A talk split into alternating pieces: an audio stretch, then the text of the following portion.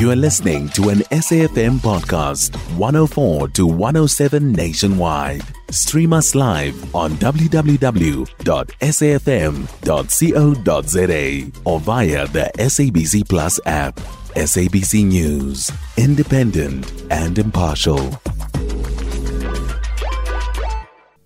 Unit 1 of Koeberg came online in December last year after an extended outage. Ramokgopa says he is confident that the delays of the replacement of Unit 2's steam generators will be avoided. The replacement forms part of the requirements for the National Nuclear Regulator in order to be considered for the extension of life of the reactor units, as Koeberg's 40 year lifespan will lapse this year and next year. Uh, Unit 1 now is uh, operating at uh, 100% capacity. And as I've mentioned before, that as a result of the refurbishment and extension of life, we're able to get an additional 27 megawatts over and above what was the, the initial license. So, so that's a, that's a positive.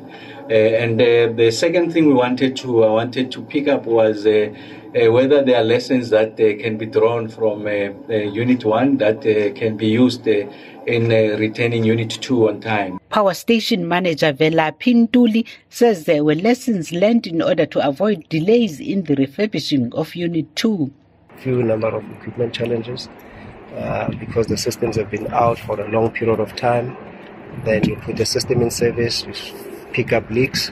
So now we prepare packages upfront to say, you know, we know that we can have this type of experience with our systems and we are ready for those now going forward in the in the next outage. Koeberg, South Africa's only nuclear power station, contributes almost 1,900 megawatts to the grid, with each reactor generating 930 megawatts.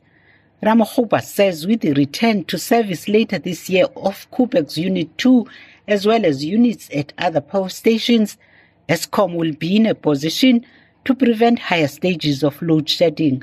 I can uh, commit to an absolute target because it, it's a moving target. So all I'm saying is that there's new generation capacity that's coming from Eskom for certain.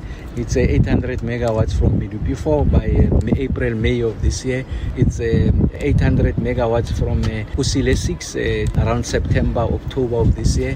I said it's 980 megawatts uh, coming from Unit 2 here in, in Koeberg. So essentially, you can see that you are talking about, if you like, 2,700 megawatts that's going to come uh, just this year alone. Ramokgopa would, however, not give any clear timelines on when load shedding will end for good. I'm Thandiswa Mawu in Cape Town. You can find SAFM Current Affairs on 104 to 107 nationwide. Our podcasts are available for download on all our digital platforms. SAFM, leading the conversation.